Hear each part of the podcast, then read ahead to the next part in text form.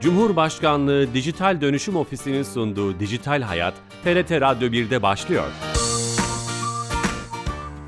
Herkese merhaba, ben Bilal Eren. Teknoloji ve dijitalleşmenin hayatlarımızı etkilerini her hafta bir başka konuyla ele aldığımız Dijital Hayat programımıza hoş geldiniz. 2023'ün son programındayız bugün. Çok değerli bir konuğum var. Ee, teknoloji gazetesi, gazetecisi Cem Sümbül. Hoş geldin Cem. Hoş bulduk, merhabalar. Şeref verdin. Şeref bulduk. Ee, bu sene 2023'ü beraber seni de hoşgörüne sığınarak 2023'ün e, bir analizini yapalım, değerlendirmesini yapalım. Sebe sebe. İstedik beraber.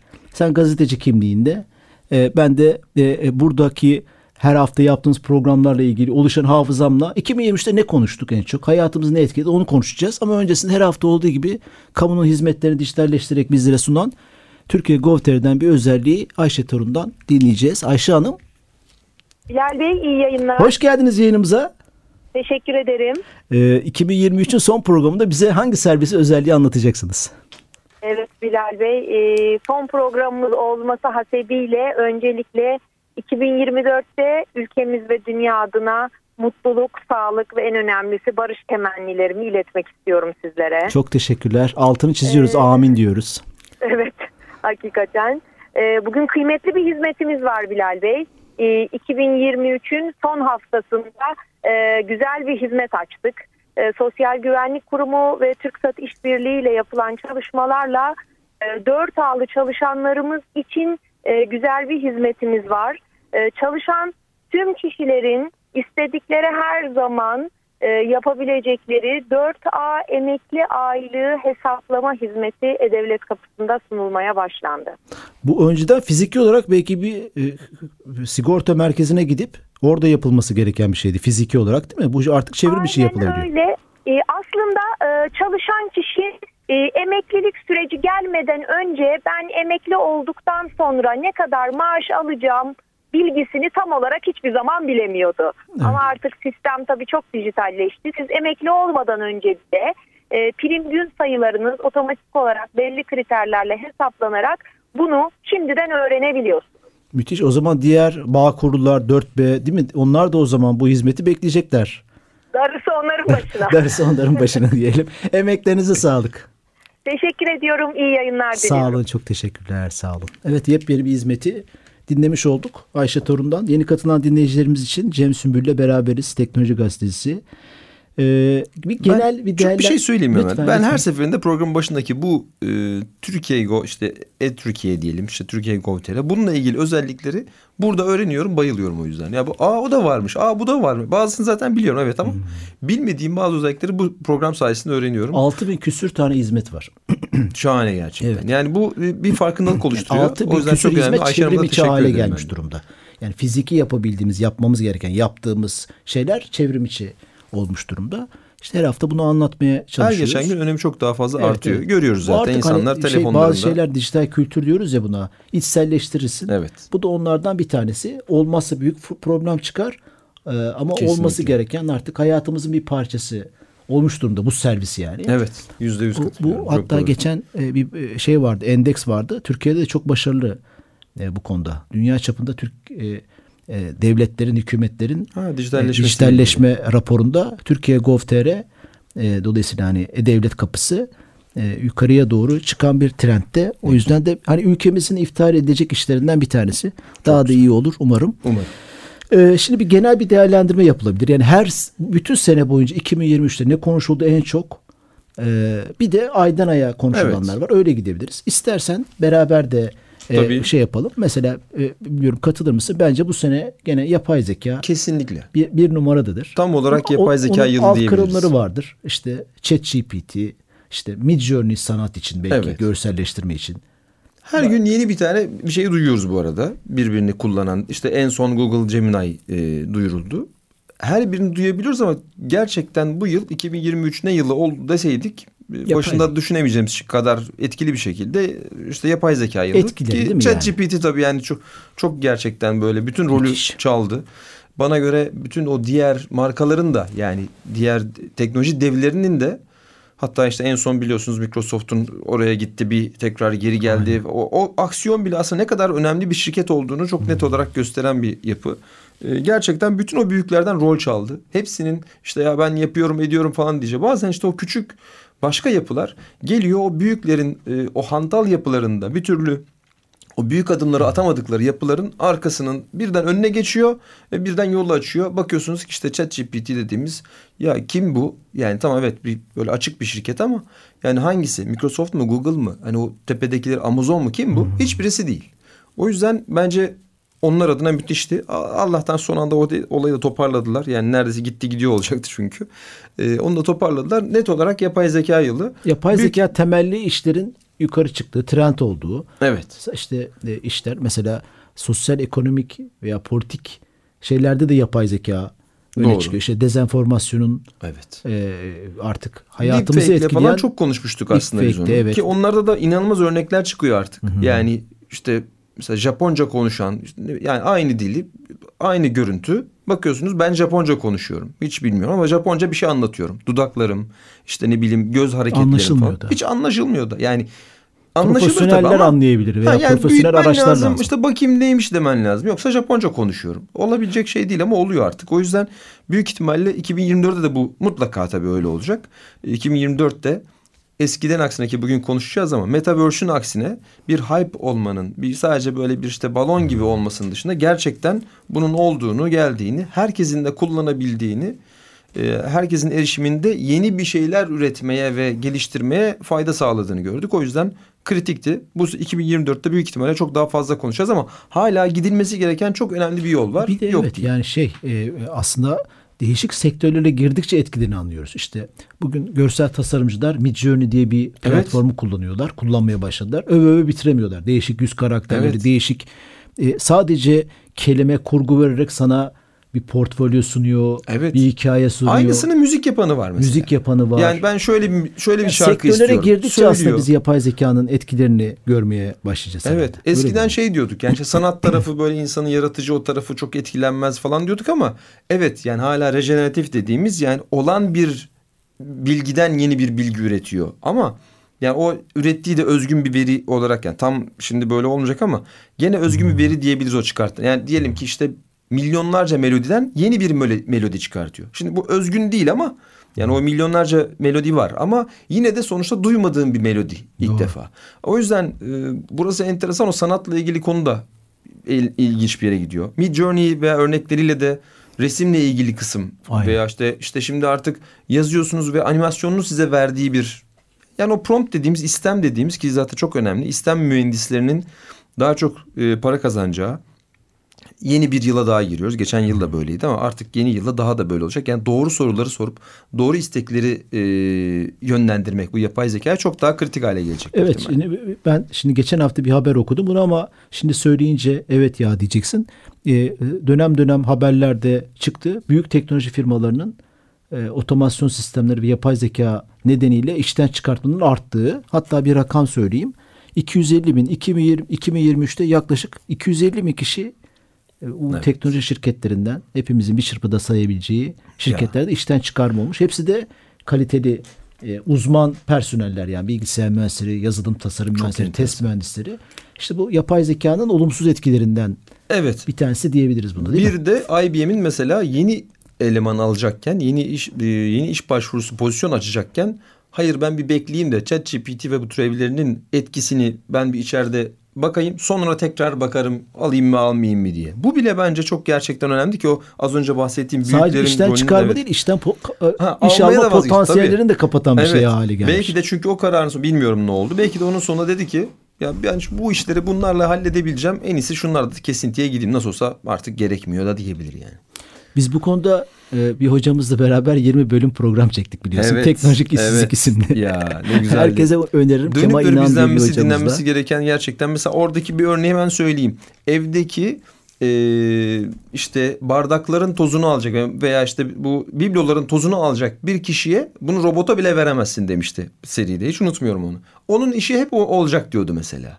Yani o çünkü hassas bir iş. Öyle evet. bir şeye masraf o kadar olmaz. O yüzden de onun yerini almayacak. Ama bir beyaz yakalının işi çok daha tehlikeli. Tabii, hatta işte avukatlar ve doktorlardan bahsediyor. Evet. Tamamen otomasyon sistemleri devredilebilir bu işler. Evet. Ama bir bahçıvan, bir evi temizleyen bir kişinin e, işi onu yap o robot çok maliyetli olduğu için evet. onu yapmak e, onu o olmayacak diyordu. Değişik bir şey var tavsiye etmiş olalım. Evet. Bu dolayısıyla yapay zeka ve etkilerini bu sene en çok konuştuğumuz şey ki bunun altında işte dezenformasyon, işten çıkarmalar gibi birçok şeyi de e, konuşabiliriz.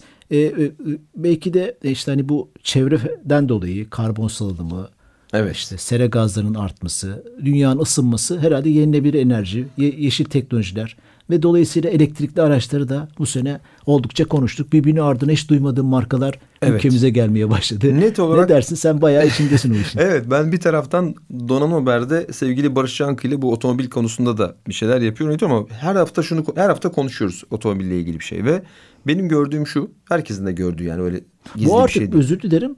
Sokakta gördüğümüz bir şey yani elektrikli araçları artık hepimiz gözlüyoruz. Büyük evet. şehirlerde özellikle her markayı hemen hemen görüyoruz. Görüyoruz. Benzin istasyonları, şarj istasyonları görüyoruz. Dolayısıyla elektrikli araçlar hayatımıza girdi artık. Net olarak ya biz tabii şanslıyız. TOG'la beraber daha da çok böyle gündemimizde olan bir konuydu elektrikli araçlar. Çünkü yurt dışında ba- başka ülkelerde belki bu kadar değil ama bizde o anlamda daha hızlı olacak büyük ihtimal adaptasyon ki öyle oluyor. Ee, burada en önemli faktör bana göre yine 2023'te gördüğümüz ve çok büyük ihtimalle yine 2024'te göreceğimiz Çinli elektrikli otomobil üreticileri. Yani Çinli otomobil üreticilerinin inanılmaz bir dominansın olduğunu piyasayı ve alt piyasayı alt üst edeceğini. O yüzden bizim Türkiye'nin daha önce aldığı Çinli elektrikli otomobiller için uyguladığı ek vergiyi büyük ihtimalle AB tarafında ki zaten ABD yani zaten onun bir ticaret savaşı dolayısıyla diyecek mutlaka bir şeyler söyleyecek. Belki de diyeceğiz ki işte yani Xiaomi'nin arabasını alma çünkü işte verilerini şöyle çalıyor falan filan diye bir şeyler duyacağız belki de ABD tarafından. ha evet o, Tabii, o anti kampanyalar başlayacak. Tabii yani, yani Huawei'den sonra büyük ihtimalle bu, buraya da bir, bir şey olacak. Çok Orada başarılı bir diyorlar Xiaomi'nin arabası. Evet yani e, Xiaomi'nin arabası öyle. Başka birçok Çinli otomobil Mesela markası diye çok bir şey varmış. Iyi. Hani biz reklam marka konuşmuyoruz ama ilk defa duyuyorum. Kasık evet. korumuş en çok satın arabaymış elektrikli. Doğru Mesela, doğru herkesin yani ülkemizde de dünyada ülkemizde de artık hayatımızın ortasına girdi. Yani 2023'te elektrikli evet. araçlar net olarak teknoloji bir olarak girmiş komplo oldu. teorileriyle beraber onu da görüyorum. İşte yolda kalacağız, şöyle olacak, böyle olacak tarzında e, şeyler var. Yani onları görüyorsunuzdur. Ama yine büyük ihtimalle 2024 de e, elektrikli araç yılda olacak ama 2023'te bunu gördük zaten. O yüzden bu da devam edecek. Yeşil da, teknolojiler. Yeşil, evet yeşil teknolojilere. Covid çağından sonra artık o e, karbon salınımını işte dünya durunca anladık ya aslında başka daha güzel olabiliyormuş gibilerinden. Onu biraz daha farkındalık arttı. Tabii mecburen de iklim değişikliği de çünkü yansıyor. O yüzden zannediyorum onunla ilgili artık markaların daha çok şey yaptığını göreceğiz ki büyük markalar Apple gibi markalar artık o net zero dediğimiz olaya gidip yani tamamen kendi kendine çalışan sürdürülebilir enerjinin üretildiği tesisler ve işte üretim yerlerini bile ona göre e, düzenlemeye çalışıyorlar.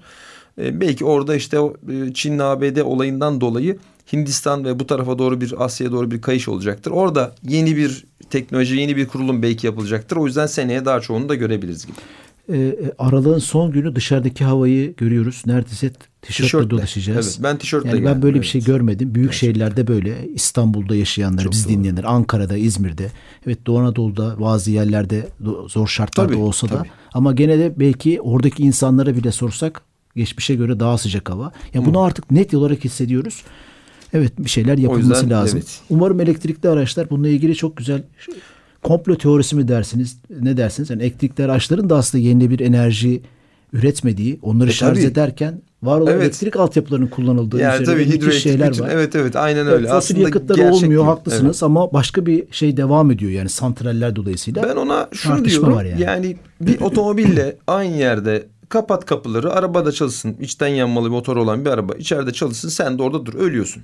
Yani demek ki bu araba zararlı. Yani bunu sen sokakta her tarafta bu var yani. Sağında solunda her yerde. Trafik durduğu an onu anlıyorsun zaten. Yani of ne olmuş hava alınmıyor burada diyorsun. E, bunların her biri tabii etrafta dolaşıyor. Ama elektrikli araç için kaynağını üretirken de aslında yine başka bir ama belki orada şu olabilir. Yani işte güneş enerjisiyle mi elektrik üretiyorsun evet. veya rüzgar rüzgar enerjisiyle mi üretiyorsun veya hidroelektrik santralden mi çıkartıyorsun? Dolayısıyla oradaki onu nasıl ürettiğin artık önemli hale geliyor. Belki de böylece bizden çıkıp yani bireylerden çıkıp o fabrikaların o devasa üretim tesislerinin nasıl o elektriği ürettiğine daha çok odaklanırsak belki kontrolü de daha mümkün hale gelebilir. Evet genel olarak bunlar konuştu. Belki şunu ekleyebilir miyiz? Katılır mısın? Metaverse balonuna Ortadoğu'nun çöküşü, patlaması amiyane tabirle diyebilir miyiz? evet evet 2023. güzel güzel söylediniz. Yani sanki daha Çok önce konuşulmuştu olan... 2022'de. Evet. Sanki onun metaverse yılı olacak Acayip gibi. Bir şey Tokenları geliyor. satılıyor, coinleri satılıyor falan inanılmaz Hayır, gidiyor. İnsanoğlu başka Araziler... bir boyuta geçiyor. Hisler transfer ediliyor. Artık tabii tabii. Oradaki müthiş... komplo teorileri de çok iyiydi. Çok doğru söylüyorsunuz. Evet. İşte insanları alıştırıyorlar falan. Nerede? Yok. Hiçbirisi yok. Yani o yani tabii daha önceden olmayan bir şey. Biraz o tabii e, Facebook'un biraz gazıyla ve insanların ona beklentisiyle oluştu ama e, hala da o konuda net Meta'nın bir şey yok. Meta'nın kendi reklamıydı. Meta'nın kendi gerçekten yani bu kadar şaşalı bir geçiş olamaz yani. Onu o kadar iyi yaptı. Sonra zaten hisse senetlerinden de anlaşıldı o nereye gitti ama pek onun Genel... yılı olmadı yani dediğiniz evet, gibi evet. balon yılı oldu. Genel değerlendirmeyi yaptık. Aslında biraz da aydan aya gidelim mi? Lütfen. Mesela e, en sonunda Ocak ayı ile beraber 2022 sonra Twitter'ı Elon Musk satın aldı. X yaptı. Bu bayağı Evet. evet yani ee, bir, sıradan bir satın alma değil. Birçok şeyi etkiledi, değiştirdi. Ne olur kısaca yorum? Yani biz aslında sizle Blue Sky'da konuşmuştuk. Yani Aynen. işte X gider de acaba yani daha doğrusu o zamanlar Twitter diyor deniyordu hala. Şimdi artık X diyoruz. E, Twitter gider de yerini bu alır mı? İşte almadı gördük. E, bu, tip Mastodon gibi, Blue Sky gibi özel, başka programları da gördük ama uygulamaları hala insanların alışkanlıkları değişmiyor. X'in de kendi yerini tekrar bulacağını ve yükseleceğini tahmin ediyorduk. Büyük ihtimalle de öyle olacak. Ama dediğiniz gibi tam olarak hem Elon Musk'ın kendi yapısından dolayı, karakterinden dolayı böyle çok İkonik. öne çıkıyor. Konuştuğu an işte bir şeyler oluyor, etki yapıyor. E, bir de bir canlı yayında böyle bir birilerine küfrederek e, de şeyde yapınca tam bütün dikkatle yani reklam verenlere de böyle bir e, söylenince yine söyleniyor ama gitti İsrail'e. Evet işte yani e, bu yani. Ya maalesef bu konularda e, ne diyelim e, ya işte bize para zaman, önemli değil diyor Soko ama aslında e, tabii günün sonunda evet. 44 milyar dolar para verdikten sonra insanın herhalde ya bir şey yapmasın olsun ben paramı kaybedeyim demesi ihtimali pek olmaz. Uzun vadede yine bence yerini koruyacak diye tahmin ediyorum ama e, ben bu buralarda şunu görüyorum. Kendimize ait bir medyanın olmasının önemi aslında buradan dolayı da önemli. Arabada da böyle, e, işte savunma sanayinde de böyle, her yerde böyle olduğunu aslında belki geleceğiz. Ben o yüzden şimdi söyleyeyim. Ödeme sisteminde bile konuştuk. Troy'da. Ödeme, evet mesela onda bile öyle. O yüzden bunların her birinin kendine ait e, önemli önemi var ama e, de güzel bir nokta bence. Bir taraftan da Elon Musk'ın ve X'in yılı oldu diyebiliriz. Evet evet aynen. E, o, göreve geldikten sonra Twitter dosyaları skandal diye bir şey oldu. Geçmiş yönetimi ifşaladığı. O da evet, çok acayip aslında. Geçmiş evet, ben de sizden dinlemiştim yaptığı onu. şeyleriyle ilgili 9 hafta boyunca bir gazeteciye şeyler verdi ve Ocak Şubat ayı bu konuşuldu. Sonra Şubat'ta deprem oldu. Evet, evet bizi hepimizi derinden evet. etkiledi. Bizi teknoloji anlamında da orada eksiklerimizi, sıkıntılarımızı, iletişim, cep telefonları çekmedi. Oradan ders çıkarmamız birçok şey var. Bireysel evet. anlamda var. Ne dersin? Ee, 6 Şubat Orada tabii 6 Şubat'tan sonra tabii hala belki de burada da yine sizle konuştuğumuz e, neler telefonumuzda olmalı, bireysel olarak ne yapabilirim konusunun cevabı. Telefonlarımıza şimdi baksak büyük ihtimalle birçok kişi o kurduğu uygulamaları sildi belki de bilemiyorum. Yani o yüzden bence hani ya burada maalesef o sınıfta kalıyoruz diyebilirim. Ben o zaman geçen yaşamaya gün gördüm, tekrar yaşamaya Evet. E, böyle e, yani onu yani. unutuyoruz. E, o yüzden Yine orada belki o yüzden hani arabalarda olmasın da bir yerde olsun ona gidip hesap soralım olayı gibi daha üst merciden bu konuyla ilgili bir işte şey bekleniyor. Bence orada önemli olan ve henüz hala bence değişmediğine inandığım altyapı meselesiyle ilgili bir durum var. Operatörlerle ilgili bir durumdan dolayı hala bizim bu altyapımız fiber altyapı diyelim onunla ilgili tam bir çözüme ulaşmadık. Dolayısıyla yeni bir deprem veya yeni bir felaket sonrasında iletişim e, kanallarının bir şey mi olacak diyorsun? rahatlıkla olur. Yani çünkü değişen hiçbir şey yok. Neredeyse hiçbir şey yok. Yani o işte söylenen evet ya işte halledeceğiz yapacağız bunların hiçbirisi yok. O yüzden e, bu konuda gerçekten bu sene umarım 2024 2023 olmadı. Umarım 2024'te bir şekilde ortak e, altyapıyla bu işi e, kurtarabileceğimiz noktayı görürüz. O zaman deprem hazırlığı sadece binanın güçlü olması evet, evet en önemlisi o en büyük Kesinlikle, pasto ama başlangıç. iletişimin devam edebilmesi için teknolojik yatırımların da yapılması lazım. Yüzde yüz. Yani ortak bir, bir şekilde. spotu haline e, getirebiliriz. Evet ama gerçekten ortak bir yapı kurulması lazım. Şu an o hala yok. Yani birbirleriyle e, çatışan bir durum söz konusu. O da bize maalesef istediğimiz sonucu vermiyor. Onu konuşmuş olduk abi. Ee, sonra Avrupa Birliği kripto varlık kanunu evet. çok konuşuldu. Bu önemli bir şeydi. Bize de hatta ilham oluyor şu sıralarda sanırım. Haziran ayında en çok bunu konuşuldu. Ee, e, özellikle kara para aklama, işte terörizm, ve daha önemlisi belki de Avrupa devletler için kriptodaki vergilendirme evet. yapılamaması nedeniyle vergilendirmeyi almak, o dairenin, o çemberin içine almak için ciddi bir yasa çıkardı.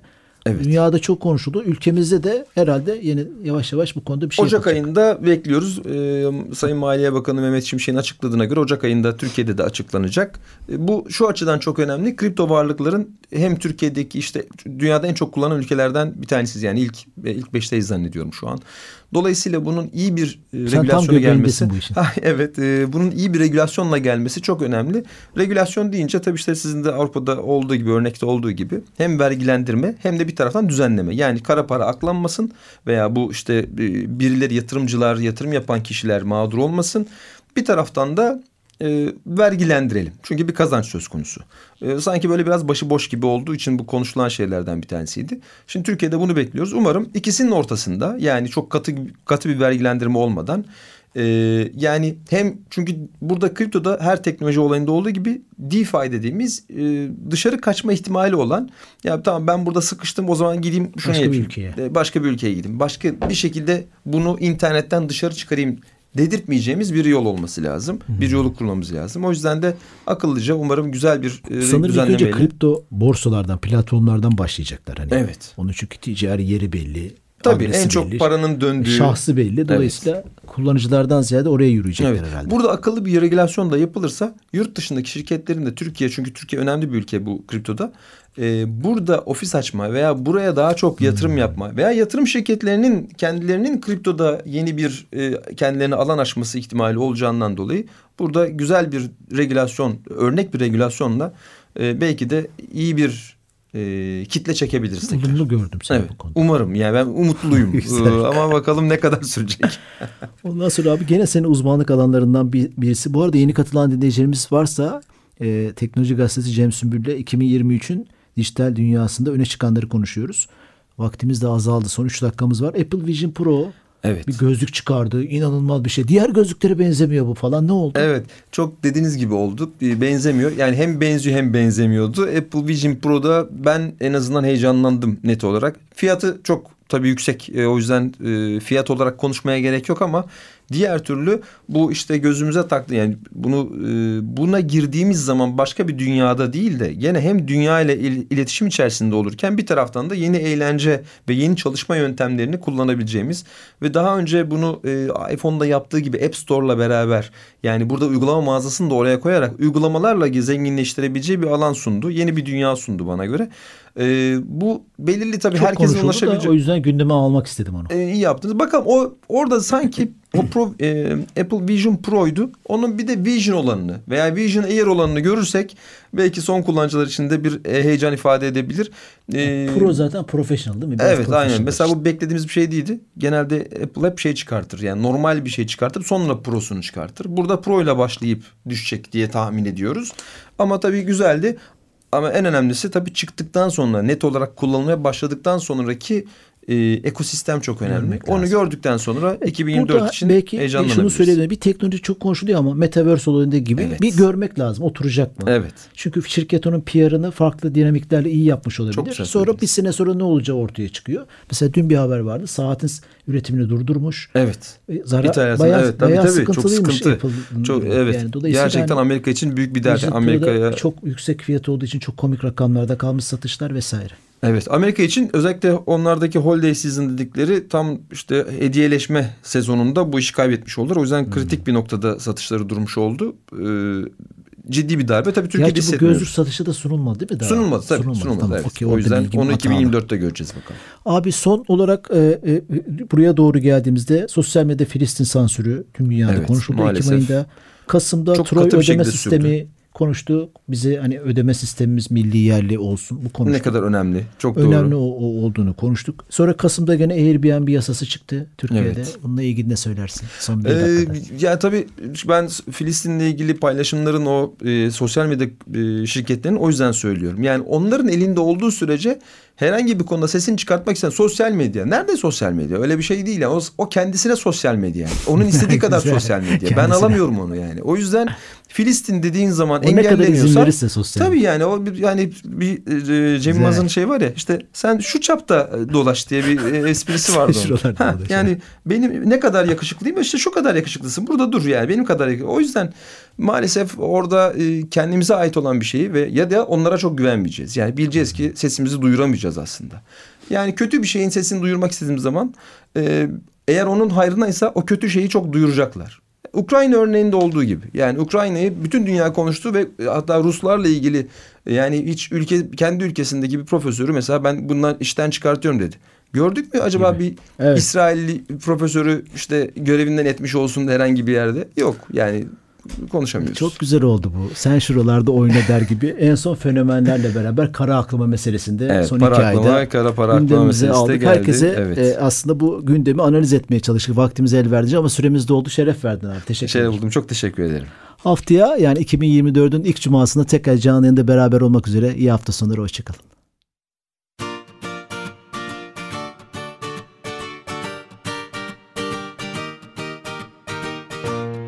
Cumhurbaşkanlığı Dijital Dönüşüm Ofisi'nin sunduğu Dijital Hayat, TRT Radyo 1'de sona erdi.